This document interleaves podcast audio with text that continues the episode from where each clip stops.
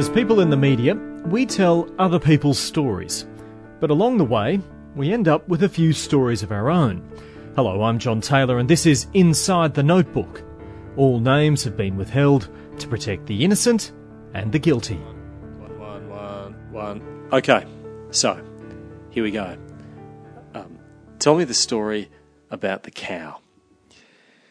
So we'd travelled to Kazakhstan to do some stories about China uh, trade with Kazakhstan. So it's a TV crew. You're It's a a cameraman. TV crew. I'm a cameraman. Yep, that's right.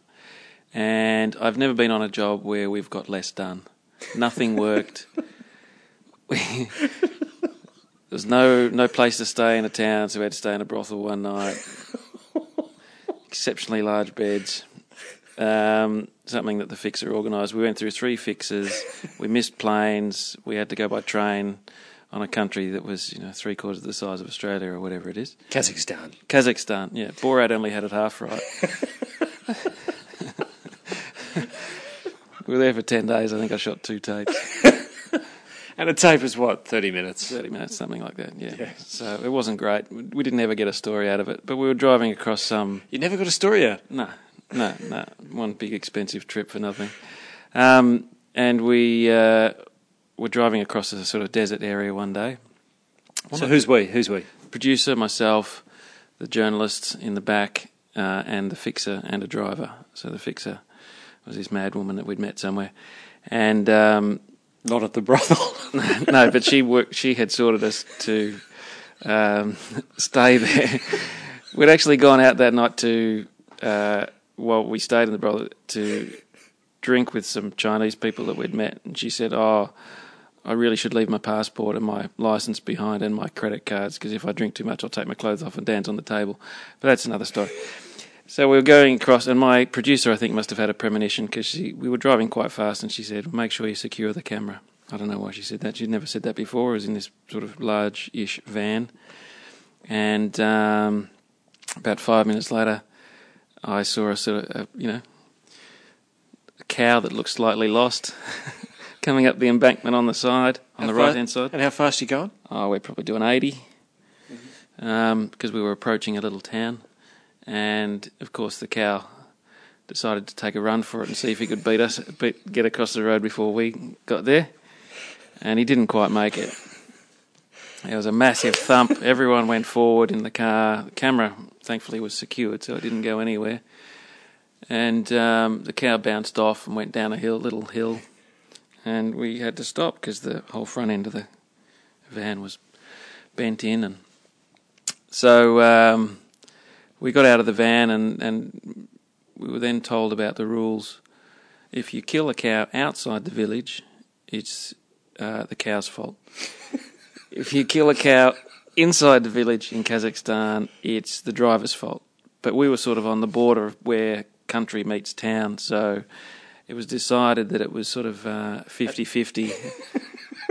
we didn't ex- exchange license numbers with the cow, but we had a lot of local villagers come out and confront, well, not confront us, yeah, confront us about what had happened to the cow. They spoke another language, uh, Kazakh, I guess, or something, Russian. And how long did, the, the, the, did it go for? Well, how long did the Negotiation.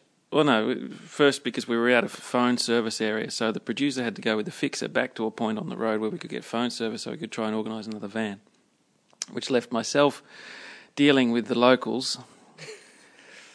Well, the driver went back about hundred metres to have a smoke, and my journalist sat in the back of the van with a poetry book, saying out loud poetry to herself over and over and over again, just to sort of get herself through it. Um, Why? Why was she so upset? Oh, well, we just killed a cow. We're in the middle of Kazakhstan. We couldn't talk to anyone. She had me dealing with the locals and our fixer and our producer. We're three kilometres up the road trying to work it out. And she was a vegetarian. She was, yes, a strict vegetarian. So killing a cow wasn't wasn't the best thing. Now, so after we'd hit the cow and it had bounced off and gone down the side of the road, it wasn't quite, it hadn't been switched off. Oh. So somebody had to come and switch it off. I think with a hammer or something. I don't know. So these discussions took place about.